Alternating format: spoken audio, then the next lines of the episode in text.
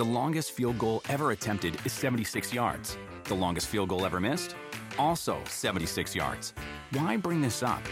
Because knowing your limits matters, both when you're kicking a field goal and when you gamble. Betting more than you're comfortable with is like trying a 70 yard field goal. It probably won't go well. So set a limit when you gamble and stick to it. Want more helpful tips like this? Go to keepitfunohio.com for games, quizzes, and lots of ways to keep your gambling from getting out of hand.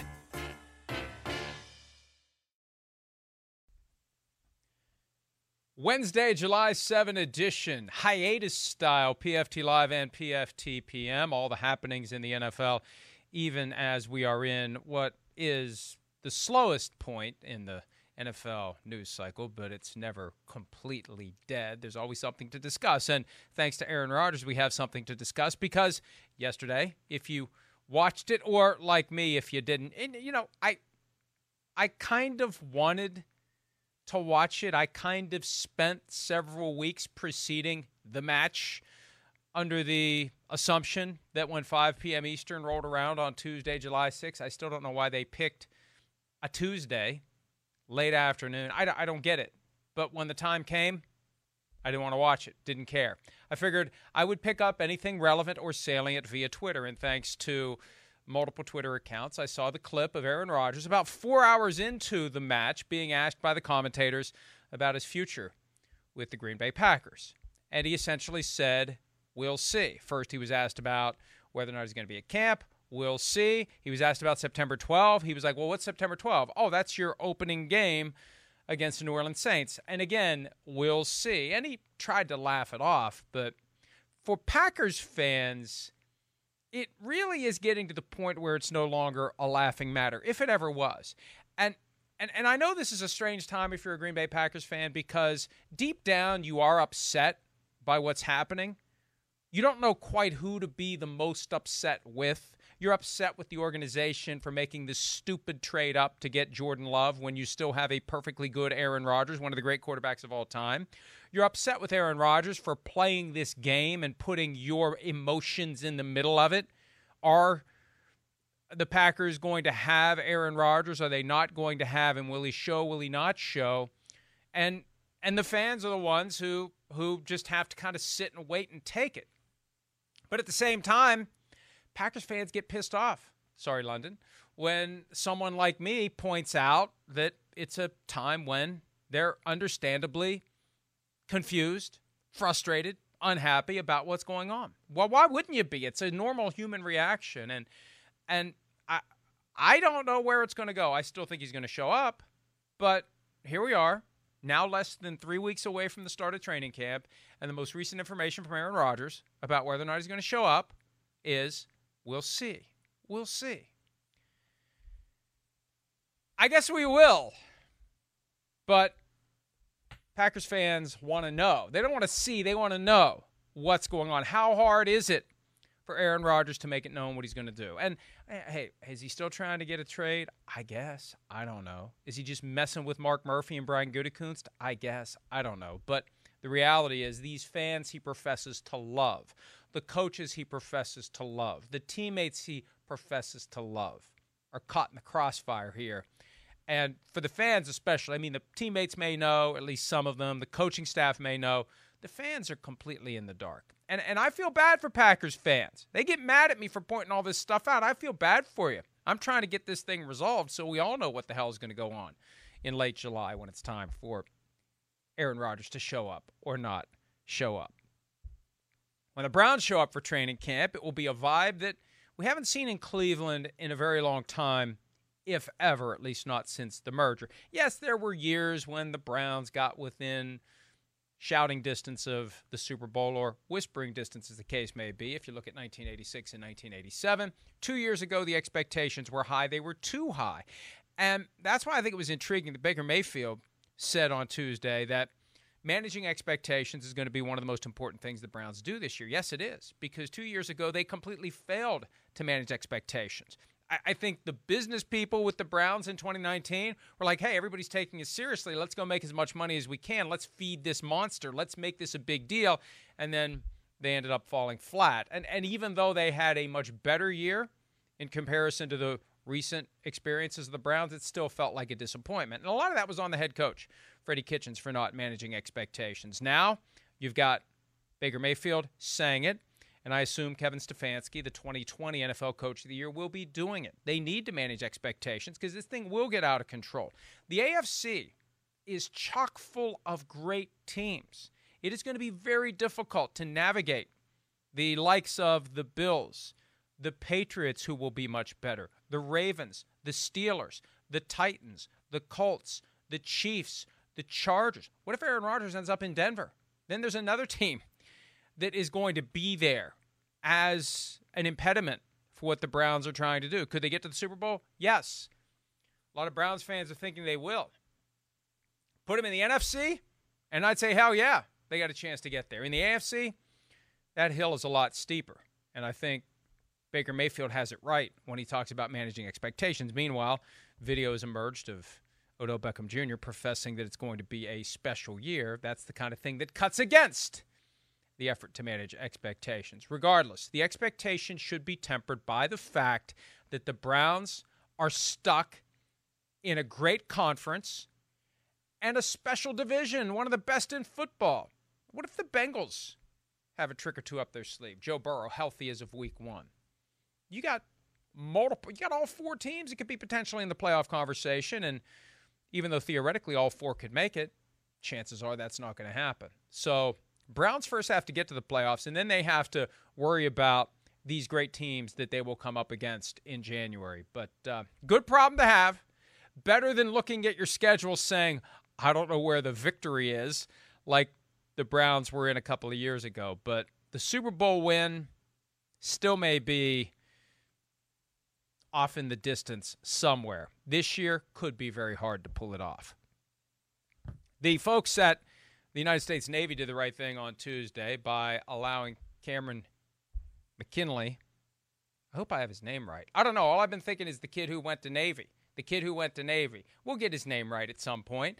Anyway, the kid who went to Navy, who wasn't allowed to go play for the Tampa Bay Buccaneers. See, I just assumed Navy wouldn't change their mind. I'd forgotten all about what his name was. But he will now be playing for the Buccaneers. I think it's Cameron Kinley. There it is, Cameron Kinley. Thank you.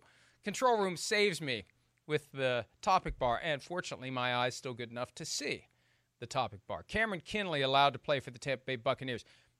Hey, as the saying goes, wisdom often never arrives at all. We shouldn't reject it simply because it showed up late. I still don't like this clunky, clumsy process where pressure had to be placed on the Navy to do the right thing and allow Cameron Kinley to see. Now that I remember it, I'm going to say it uh, as many times as I can. Cameron Kinley, Cameron Kinley, Cameron Kinley. But he should have been allowed in the first place. He shouldn't have had to go through this multiple week period of thinking he wasn't going to be allowed to play football before he fulfills his commitment to the service academy that he attended. And I don't know why this is so complicated. I don't know why it changes. I don't know why it's a moving target. I think that for anyone who signs the paperwork that gives them a free education up front with a commitment to serve on the back end, the language in there needs to be clear for each incoming class.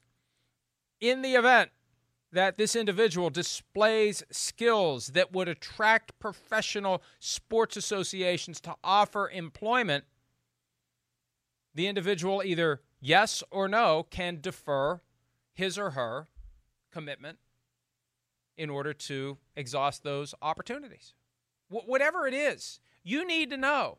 Isn't that fair? That's just basic fundamental stuff.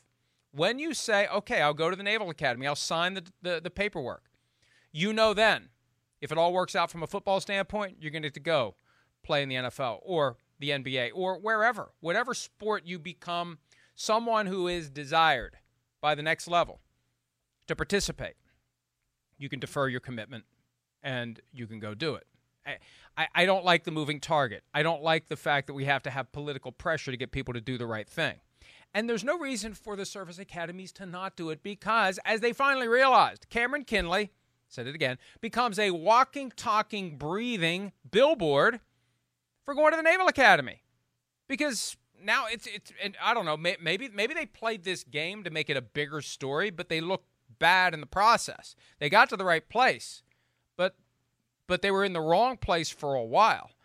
I look, it's it's free publicity, but I don't know if that's the publicity you want because they come off as doofuses and they come off as ultimately giving in to the pressure to do the right thing. But it is a great advertising and recruiting mechanism. They should want their athletes who become potential professional prospects to go and represent the organization well and get more kids out there who have high levels of football, basketball, baseball, soccer, whatever talent to say, I'll go to the Service Academy. They'll let me pursue my professional dreams, and then I'll come back and serve whenever I'm done. Why not do that for everyone? And why not have a consistent, cohesive policy that applies not just to Cameron Kinley, but to every athlete, male or female, that ends up attending any of the service academies? 2019, last pick in round one after the New England Patriots won Super Bowl 53, went to receiver N'Keal Harry. At the time, there was a belief that the Patriots had him rated even higher than number 32. And now it's falling apart.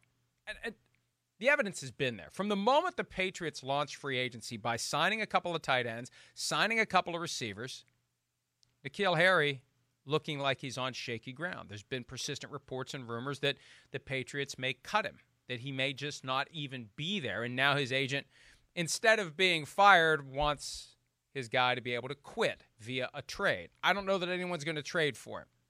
Uh, with with the last two years of a first round rookie contract, and yes, it's number 32, so it's it's lower money than it would be if it was number two, but that's a seven figure commitment each of the next two years that a team would take on if they trade for his contract. I don't know that anyone's going to want to do it. I think at the end of the day, the Patriots may just have to cut him.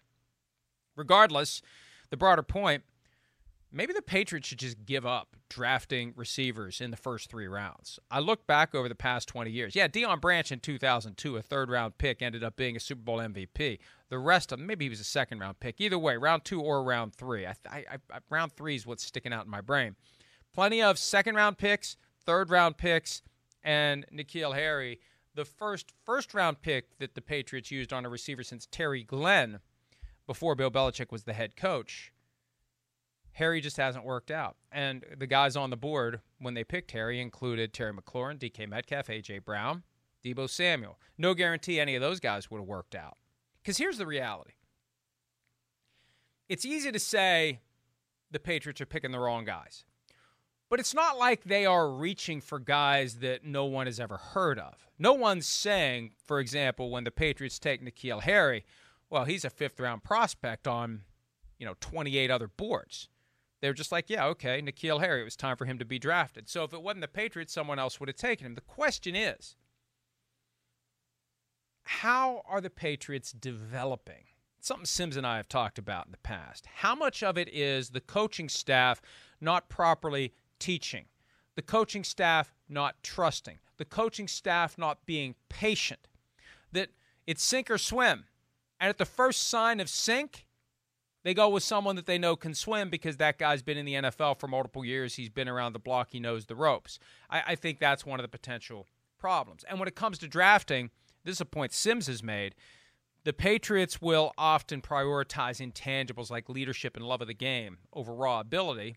Well, sometimes you end up in a mess like this because you you looked too heavily at what kind of a guy you were getting and you didn't look enough at what kind of a player you were getting. Regardless, it's not working for the Patriots at the receiver position. And either they fix it or they just sign veterans. And the way the receiver position is going, with so many great receivers coming out every year, there will be a glut of free agents every year. And that may be the better way for the Patriots to handle it. If they're not willing or able to develop a young receiver, let someone else develop the young receiver and then you pay him, especially because the receiver position is becoming a lot like the running back position where there are more great ones than uh, the teams out there need. Let's answer a question or two before we wrap up this Wednesday edition of PFT Live, PFT PM hiatus style. Sunny Sonani Do you think Aaron Rodgers is bothered by all the smack talk from Tom Brady, considering his NFC buddy Brady is dunking on him on and off the field, even though Rodgers won the golf match yesterday? Or is this all a carefully crafted facade to relay Rodgers' messages? I kind of like the idea. I mean, this is super genius stuff where Aaron Rodgers has asked Tom Brady to poke fun at Rodgers to help Rodgers make his point to the Packers. That's really next level. That's evil genius stuff. I don't think Brady. Why, why does Brady want to help? What, what what's in it for Brady to help Aaron Rodgers get whatever it is he wants? Unless Brady thinks, hey, if I can get this guy out of the conference, why not? Get him to Denver. I don't have to deal with him. I worry about him in the Super Bowl. And if it's either him or Patrick Mahomes or Lamar Jackson or Josh Allen. I got to deal with a great quarterback there anyway if we get back to the Super Bowl. My path to the Super Bowl is easier if I can get Aaron Rodgers out of the conference. I think that's giving everyone too much credit. I think Brady's just having fun, and Aaron Rodgers is going along with it. But based on what we've learned about Rodgers over the past decade, I suspect at some level he's not real thrilled with being made fun of about anything. And uh, yeah, he probably doesn't appreciate all the barbs from Tom Brady, but what's he going to say to Tom Brady? Stop it? No, because if you do, you're only making the situation worse. The best thing you can do when someone is giving you a hard time about something that is rubbing you raw, don't act like it is. Don't let them know that it is, or they will not stop. Mark Pankhurst. Do you think that with Lamar Jackson not having an agent, that opens it up for him and Ravens GM Eric DeCosta to go for the option of a percentage of the salary cap? With or without incentives tied to it. I've been a big proponent of quarterbacks agreeing to a percentage of the salary cap in order to ensure that they are always paid at an appropriate level because the cap keeps going up, except for this year, but this year was an aberration. The cap will continue to go up and up and up and up through this decade. The percentage of a guy like Patrick Mahomes of the cap is going to drop. Why not just say franchise quarterback is always guaranteed to get 18% of the total cap, whatever the cap may be. I don't think that's going to happen with Lamar Jackson, number one, because it's never happened with anyone else. Number two, I don't think the league wants teams to do it. And the management council has a way of getting its point across when the time comes to let teams know what is and isn't frowned upon, even though it's perfectly permissible to give quarterbacks a percentage of the cap. I just don't see the planets lining up that way with any of these guys. If Dak Prescott didn't get it from the Cowboys, and he got a great deal, if he didn't get it from the Cowboys when he had maximum leverage, right now, Jackson, Baker Mayfield, Josh Allen, they do not have maximum leverage. The only guy that's going to have a chance to get a percentage of the cap is a guy who either hits the open market – or who has his current team over a barrel such that the team will do whatever the guy wants to keep the guy from saying, no, I'm not going to accept your offer. So I think someday someone will do it, but we're, we're not quite there yet. And we're definitely not there with Lamar Jackson. Tony Wheat. Do you think at some point some of the Beth Wilkinson findings in the Washington football team investigation will actually leak? If so, what next? Well, point I made the other day and hey, I got to give the NFL credit. Brilliant. Evil genius stuff, like we were talking about earlier.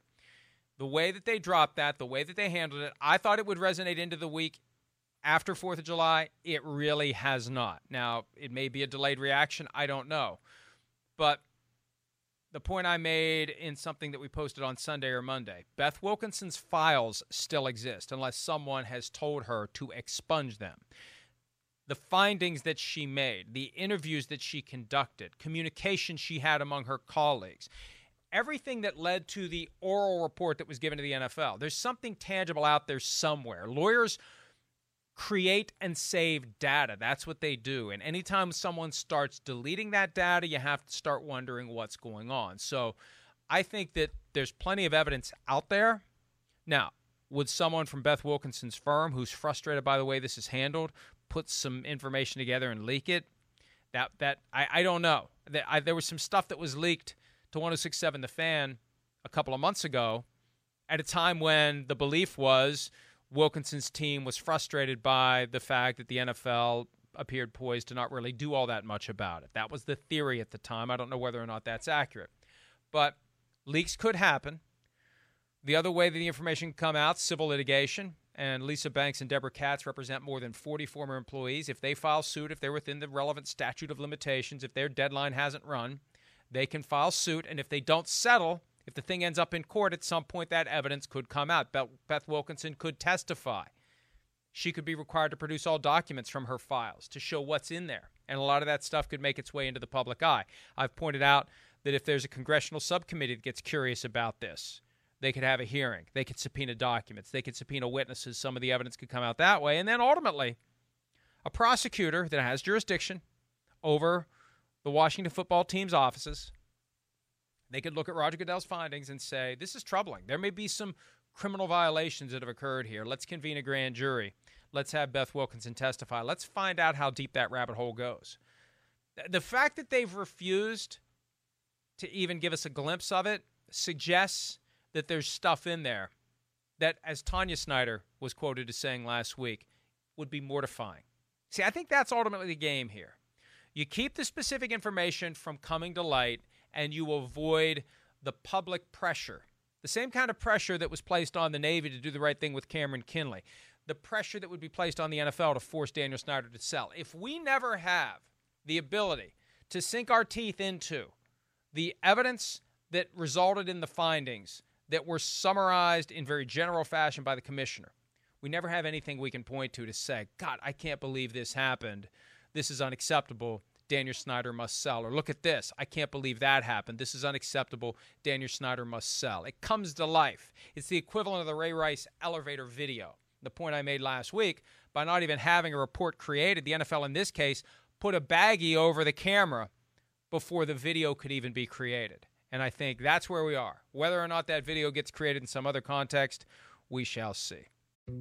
Dietz and Watson's been making meats and cheeses the right way since forever. What's that mean? It means never cutting corners, ever. It means cooking, not processing. It means our Virginia brand ham that's cooked to perfection, then twice baked to layer the flavors. It takes more time, but you can taste the difference. We come to work every day to do it the right way, even if it's the hard way. Because if it's not right for us, it's not right for you. Dietz and Watson, it's a family thing since 1939. The longest field goal ever attempted is 76 yards. The longest field goal ever missed? Also 76 yards. Why bring this up? Because knowing your limits matters, both when you're kicking a field goal and when you gamble. Betting more than you're comfortable with is like trying a 70 yard field goal, it probably won't go well. So set a limit when you gamble and stick to it. Want more helpful tips like this? Go to keepitfunohio.com for games, quizzes, and lots of ways to keep your gambling from getting out of hand.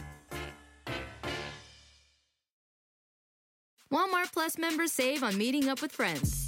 Save on having them over for dinner with free delivery with no hidden fees or markups. That's groceries plus napkins plus that vegetable chopper to make things a bit easier. Plus, members save on gas to go meet them in their neck of the woods. Plus, when you're ready for the ultimate sign of friendship, start a show together with your included Paramount Plus subscription. Walmart Plus members save on this plus so much more. Start a 30-day free trial at walmartplus.com. Paramount Plus essential plan only. Separate registration required. See Walmart Plus terms and conditions. All right, let's see. I think I saw one more I wanted to ask. Oh, or answer, excuse me. S. Herbert, greetings from Houghton Regis, UK. Can you see the London games happening this season with the dual COVID rules set by the NFL? Uh, I I know that some of the fans in the UK are concerned because the last I heard, the tickets weren't on sale yet for the games. Now, I checked with the NFL. The NFL said everything's on track, and they're planning to play two games in London this year. But by now, the understanding I get from the folks that that communicate with us who watch PFT live in the UK, the understanding I get is that that the tickets haven't been put on sale yet, and that there's some reason to be concerned. So uh, I, I don't know. The NFL's position as of a couple of weeks ago is everything is fine and everything is moving forward. So we'll see how that plays out. Last one, the Vikings Gazette. How would you define success for the Minnesota Vikings in 2021? Well, you know, every team would say we define success by whether or not we win the Super Bowl, but that's not true. They define success by how much money they make. And they make the most money, as I said yesterday, by acting like they have every intent to do everything they can to win the Super Bowl. This year, though, to keep people employed, to avoid the kind of, of potential changes that the Wilf family may make, they have to get to the playoffs. I don't know that they have to win a game or two it probably would be very helpful to at least get to the divisional round. But I think playoffs, if they don't get to the playoffs this year, I, I think major changes will be happening in Minnesota because if they fail to get there after the money they've spent in free agency, the the resources they've put into the offense, the decision to let Klint Kubiak take over for Gary Kubiak and keep the same system. When you look at the talent that they've amassed, if this isn't good enough to get one of the seven playoff spots in a conference that isn't nearly as competitive as the AFC, if they can't get to the playoffs this year, something isn't working and something needs to be blown up, sir. So, uh, success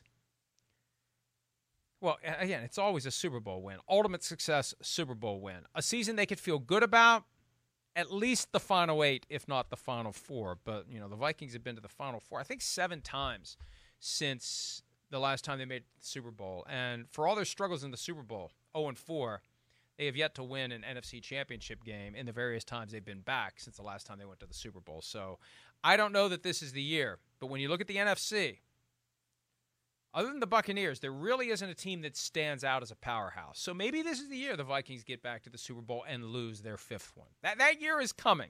In my lifetime, they will get back and lose their fifth one.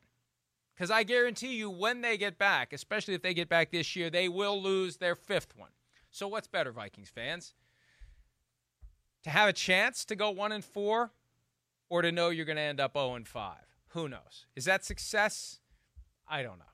But that's all I have to say about that. And that's all I have to say today. We'll do it again tomorrow. Thanks for some of your time. Check us out around the clock at profootballtalk.com. And as always, we appreciate your input, we appreciate your participation, and we will talk to you again very soon.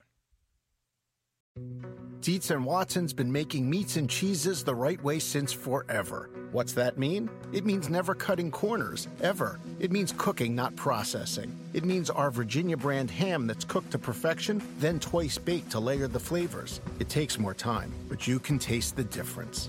We come to work every day to do it the right way, even if it's the hard way. Because if it's not right for us, it's not right for you. Dietz and Watson, it's a family thing since 1939. The longest field goal ever attempted is 76 yards. The longest field goal ever missed? Also 76 yards. Why bring this up? Because knowing your limits matters, both when you're kicking a field goal and when you gamble. Betting more than you're comfortable with is like trying a 70 yard field goal. It probably won't go well. So set a limit when you gamble and stick to it. Want more helpful tips like this? Go to keepitfunohio.com for games, quizzes, and lots of ways to keep your gambling from getting out of hand.